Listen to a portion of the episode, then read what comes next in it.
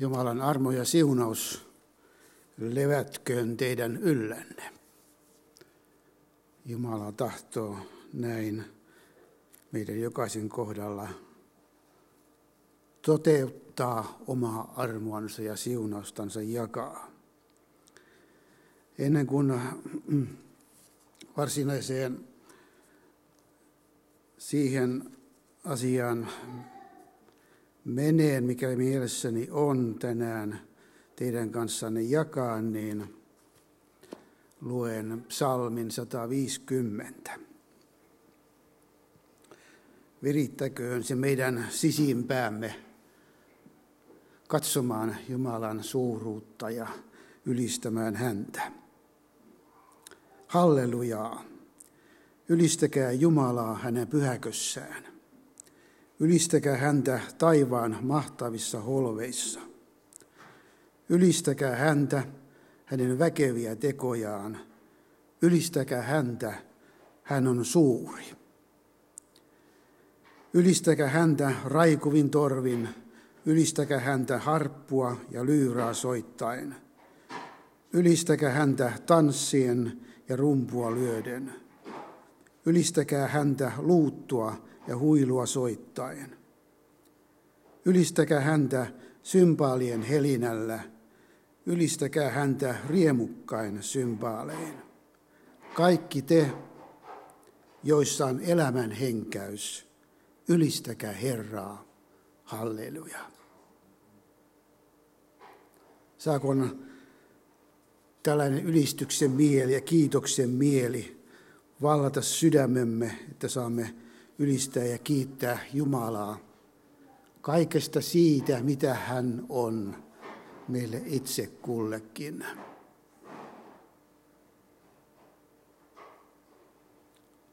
Ja saakon Jumala avata ymmärryksemme käsittämään sen äärettömän suuruuden ja väkevyyden, joka hänessä on, ja toisaalta myöskin sen armon sitten, mikä meitä on kohdannut, kun olemme saaneet vastaanottaa uskon lahjan pelastuksen Jeesuksessa Kristuksessa. Ajatukseni tänä päivänä ovat hebrealaiskirjeessä. Ja oikeastaan ne juontavat jo pidemmältä ajalta –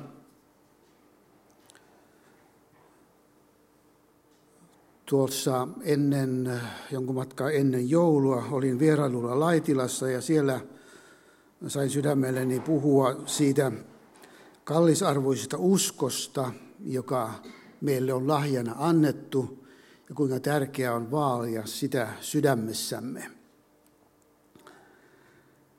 Pitää se usko sydämissämme. Sitten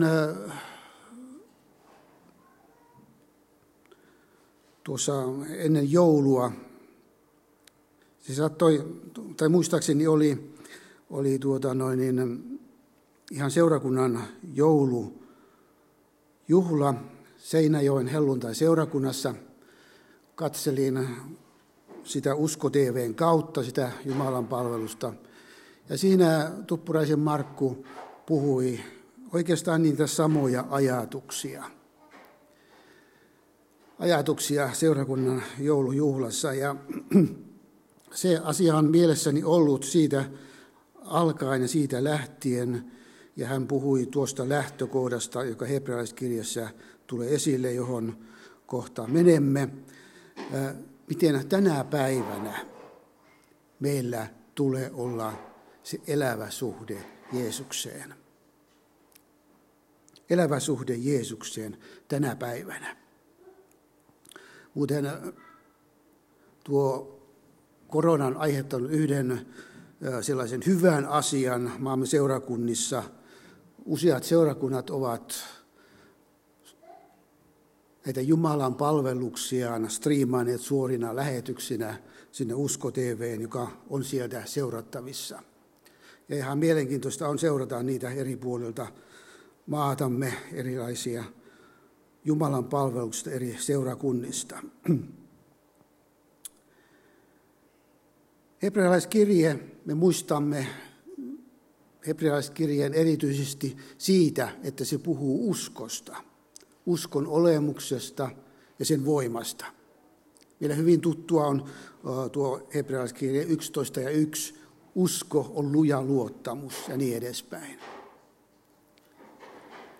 Hebrealaiskirje kertoo myöskin hyvin syvällisesti Kristuksen sovitustyöstä.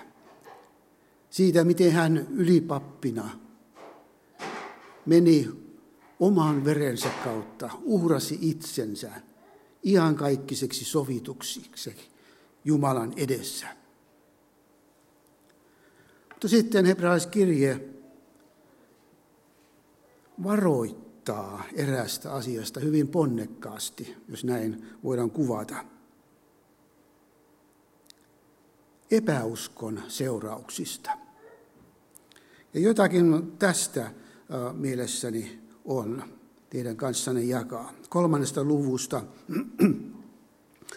sen seitsemännestä jakeesta ja osaa kahdeksatta jakea. Sen tähden, niin kuin pyhähenki sanoo, jos te tänä päivänä kuulette hänen äänensä, älkää paaduttako sydäntänne. Jos te tänä päivänä kuulette hänen äänensä. Me tiedämme sen, että Jumala puhuu ja tahtoo puhua. Tänä päivänä. Me tiedämme sen, eilen on mennyt. Me emme siihen voi palata eilisen päivään. Emme voi muuttaa mitään. Se ei auta meitä mitenkään enää. Huomisesta me emme tiedä. Kukaan ei tiedä, onko meille huomista päivää. Mutta tänään, tässä ja nyt, niin kuin Nilo Ylivainiolla oli tapana sanoa, tänään, tässä ja nyt on tärkeää se, miten me suhtaudumme Jumalaan, miten me elämme Jumalan edessä. Jos te tänä päivänä kuulette hänen äänensä. Tuossa Erik rukoili sitä, miten meidän sydämemme olisi avoimia ja tekisimme sen, mitä Jumala sydämellemme puhuu. Jos on parannuksen paikka, tehdä parannusta tai jotakin muuta.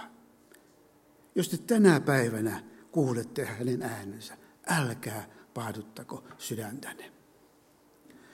Tämän asian tärkeyttä kuvaa se, että kirjan kirjoittaja kolme kertaa ihan tässä samassa muodossa tuo tämän saman asian esille.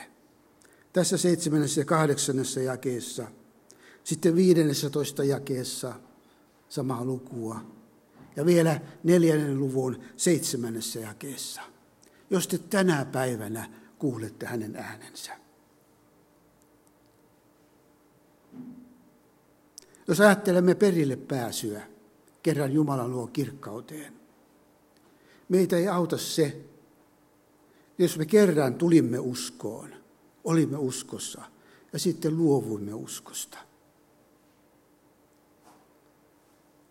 Ja kun lähtöhetkemme koittaa, emme enää usko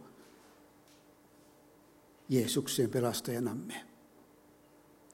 Se ei auta meitä siinä hetkessä, vaan se, että me olemme sillä hetkellä, tänä päivänä, uskossa Jeesukseen. Sen takia on tärkeää vaati, vaalia nimenomaan sitä asiaa sisimmässämme, että minulla tänään on elävä suhde Jeesukseen. Siinä neljännessä luvussa, seitsemännessä jakeessa kirjan kirjoittaja sanoo näin, että Jumala on asettanut uuden määräpäivän, tämän päivän. Siis meille ei ole annettu mitään muuta hetkeä, muuta päivää kuin tämän päivän. Tämä päivä on Jumalan antama päivä meidän elämässämme. Siksi eläkäämme tänään, tässä ja nyt, usko sisimmässämme. Paavali viittaa tähän samaan asiaan toisen korintolaskirjeen kuudennessa luvussa ja kesä kaksi, että nyt on otollinen hetki, nyt on pelastuksen päivä. Oikeastaan meillä uskovilla on ainoastaan se yksi ainoa hetki, yksi ainoa päivä. Se on se nyt-hetki. Että me nyt olemme uskossa, elämme uskon elämäämme Jumalan yhteydessä. Miksi tämä asia oli niin sellainen asia, mitä kirjan kirjoittaja painotti? Nyt pitää huomata ja muistaa se, että kirje on kirjoitettu uskoville, seurakunnalle. Ja yleensäkin kun luemme uutta testamenttia ja niitä kirjeitä, jotka on kirjoitettu, ne on kirjoitettu uskoville. Helposti me olemme tätäkin raamatun kohtaa siteeranneet esimerkiksi evankeliumisissa tilaisuuksissa puhuessamme uskosta osattomille. Että nyt on se hetki, jolloin on syytä ottaa Jumalan sanaa vakavasti ja ottaa pelastus vastaan. Mutta tämä kirjekin, hebrealaiskirje, on nimenomaan uskoville kirjoitettu kirje. Ja siksi sen tärkeydestä kirjan kirjoittaja haluaa tuoda esille sen että me emme koskaan luopuisi uskosta. Kolmas luku ja 19 jae. Siinä kirjan kirjoittaja sanoo, että huomaamme näin, että perille pääsyn esti epäusko. Me voimme ajatella, että minä olen jo niin monta vuotta ollut uskossa. Kyllä minä tiedän nämä asiat. Ei minua mikään horjuta. Mutta meidän vihollisemme, se on niin moni juonikas, jos näin voidaan sanoa, että helposti se tulee kylvämään sitä epäuskoa. Ja tässä kirjeen kirjoittaja viittaa siihen Israelin kansan elämän vaellukseen ja sanoo, että perille pääsyn esti epäusko. Älkö näin olko meidän uskon elämässämme, että me annamme sijaa, valtaa missään tilanteessa epäuskolle – koska se voi johtaa siihen, että meidän perille pääsy estyy. Edelleen samaa lukua ja kesä 12. Kirjan kirjoittaja sanoi, että varokaa siis. Ponnekkaasti varokaa siis, veljet, ettei kukaan teistä ole sydämessään paha ja epäuskoinen ja näin luovu elävästä Jumalasta.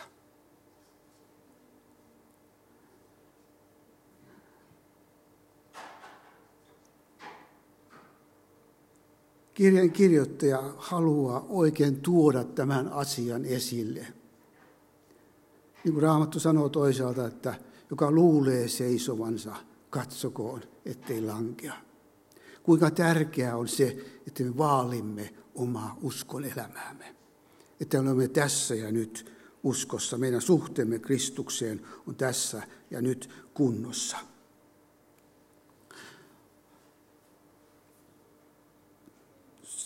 Joskus 60-luvulta, osalta 70-luvulta,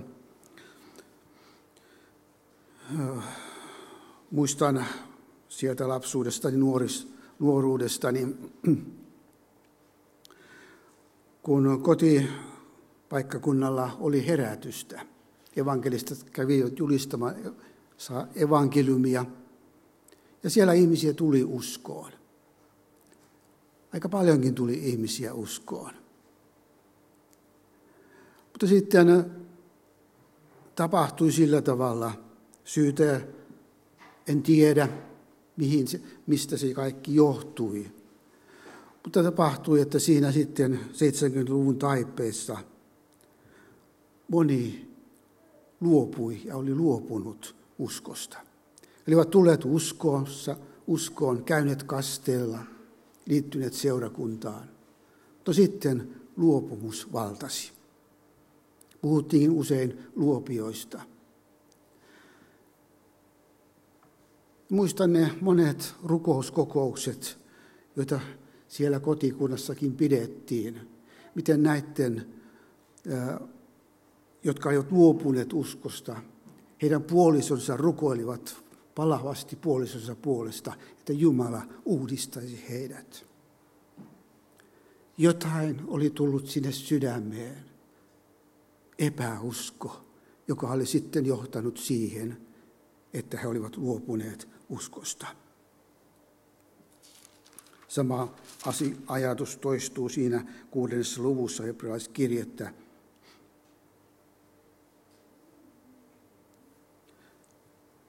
Sanotaan neljännessä ja viidennessä jakeessa ja kuudeskin vielä. Mahdotontahan on auttaa niitä, jotka kerran ovat päässeet valoon, maistaneet taivaan lahjaa ja tulleet osallisiksi pyhästä hengestä – nauttineet Jumalan hyvää sanaa ja kokeneet tulevan maailman voimia, mutta luopuneet uskostaan. Mahdotontahan on auttaa niitä. Älköön olko näin meidän kohdallamme, että antaisimme missään tilanteessa sen epäuskon vallata sydäntämme, vaan se, että me tässä ja nyt kun Jumala puhuu meille, kun kuulemme Jumalan äänen. Haluamme seurata Jeesusta, olla tänäänkin tässä ja nyt uskossa. Jakässä 14 sitä kolmatta lukua sanotaan, mehän olemme osalliset Kristuksesta – kun vain loppuun asti pidämme kiinni siitä todellisuudesta, jonka yhteyteen jo alussa olemme päässeet. Me olemme osalliset Kristuksesta. Ja näin Jumalan tahto onkin. Ja näin hän tietenkin tuleekin olla, osallisia Kristuksesta. Mutta se, että olla osallisia joka päivä, tänä päivänä, olla osallinen Kristuksesta, elää hänen yhteydessä, niin kuin tässä sanotaan, kunhan vain loppuun asti pidämme kiinni siitä todellisuudesta. Olkoon meille se mieli, että loppuun saakka me kilvoittelemme, pidämme kiinni siitä todellisuudesta, siitä lahjasta, jonka Jumala on meille antanut. Kristus meidän sydämissämme elää uskon elää niin kuin alussa laulu, kristitty olen ja tahdon olla. Vaikka mitä tapahtuisi, tahdon olla kristitty, uskossa Kristukseen Jeesukseen. Olette varmaan kuulleet ja myöskin lehdistä lukeneet, kaupassa pyörii muun muassa mainos tästä korona, korona-asiasta ja siinä suojautumisesta – siellä sanotaan, kerta toisensa jälkeen toistetaan sitä, että pidetään hän huolta toinen toisestamme. Pidetään hän huolta toinen toisestamme. Kymmenes luku ja 23 ja 4 tätä hebrealaiskirjettä. Pysykäämme horjumatta tunnustuksessa ja toivossa, sillä hän, joka on antanut meille lupauksensa, on luotettava – Pitäkäämme huolta toinen toisistamme ja kannustakaamme toisiamme rakkauteen ja hyviin tekoihin. Jälleen kehoitus siinä, että pysyisimme siihen, että pysyisimme horjumatta tässä uskossa. Ja sitten se, että voisimme pitää huolta toinen toisistamme. Että jokainen sisareni ja veljeni pysyisi tässä uskossa.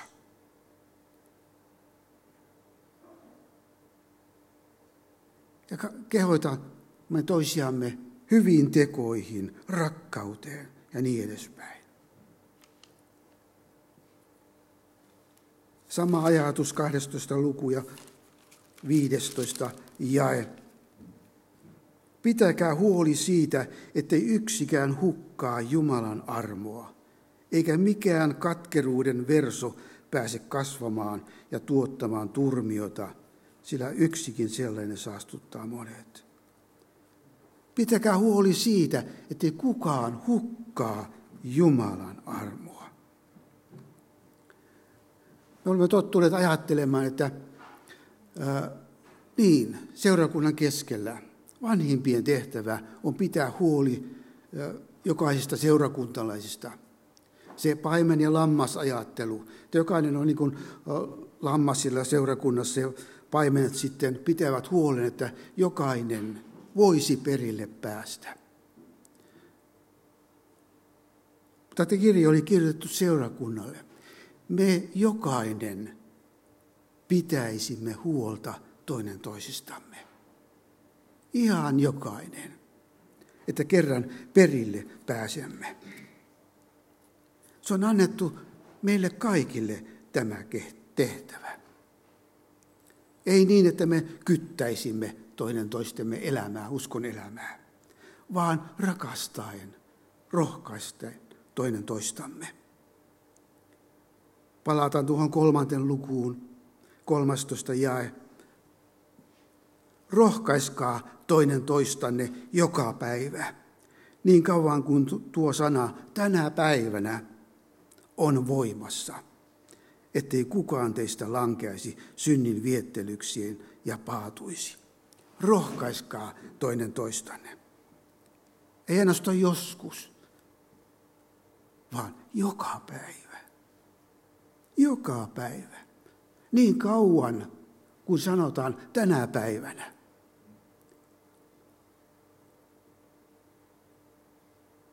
Täällä vaeltaessamme tänä päivänä. Rohkaiskaa toinen toistanne joka päivä. Miten me voimme rohkaista? Se ei tarvitse olla kovin suuria tekoja. Sitä, että joo, me sanomme toinen toiselle, että kyllä Herra auttaa, joo, kilvoittele eteenpäin, niin edespäin. Nämäkin on tietenkin hyviä asioita, mutta se, että pienillä asioilla me voimme rohkaista toinen toistamme. Muistan ihan, ei nyt ole hengellistä asiasta kyse, mutta äh, työpaikalla erässä tilanteessa oli ollut äh, työpaikalla johtoryhmän kokous ja sen jälkeen siinä sitten, kun lähdimme kukin erillemme toinen toisistamme, niin yksi työkavereista sillä tuli. Ja olkapäälle sillä painokkaasti kädellänsä kosketti. Ja katsoi silmiin. Se oli rohkaisu siinä työyhteisössä, työtilanteessa minulle, joka paljon monia kertoja jälkeenpäin antoi sellaista voimaa ja rohkeutta. Ei se tarvitse olla kuin kosketus olalle. Tuossa ohi menneen, katse silmiin ja niin edespäin. Hyvin pienillä asioilla me voimme rohkaista toinen toistamme, jolla on suuri merkitys meidän elämässämme, niin uskon elämässä kuin muutenkin.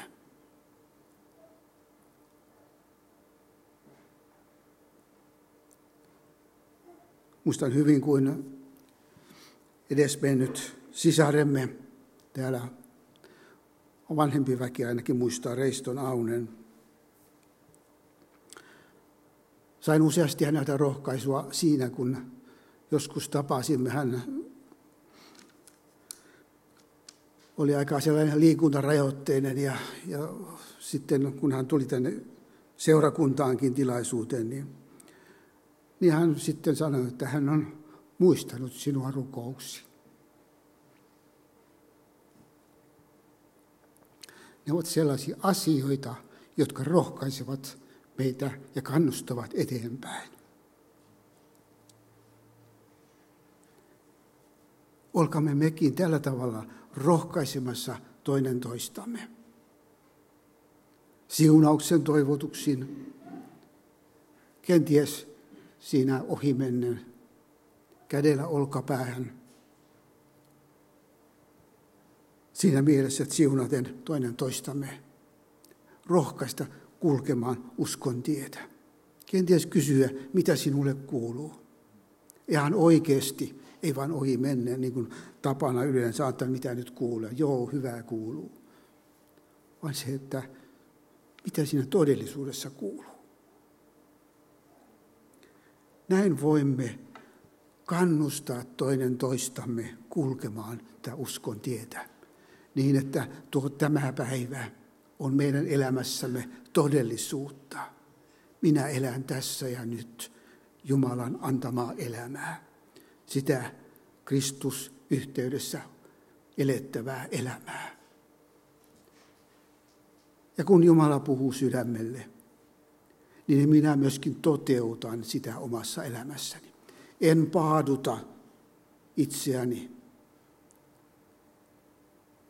kun sehän johtaa siihen, että me emme enää kuulekaan Jumalan ääntä, vaan teemme sen, mitä Jumala meille sanoo ja käskee tehdä. Omistetaan tämä usko tänä päivänä sydämissämme ja eletään se todeksi tänään, tässä ja nyt. Vilho Rantanen runoilee, joka on lauluksi tehty meidänkin hengellisessä laulukirjaamme. Ei riitä, jos kerran sulta sun kasteesi siunatun sain.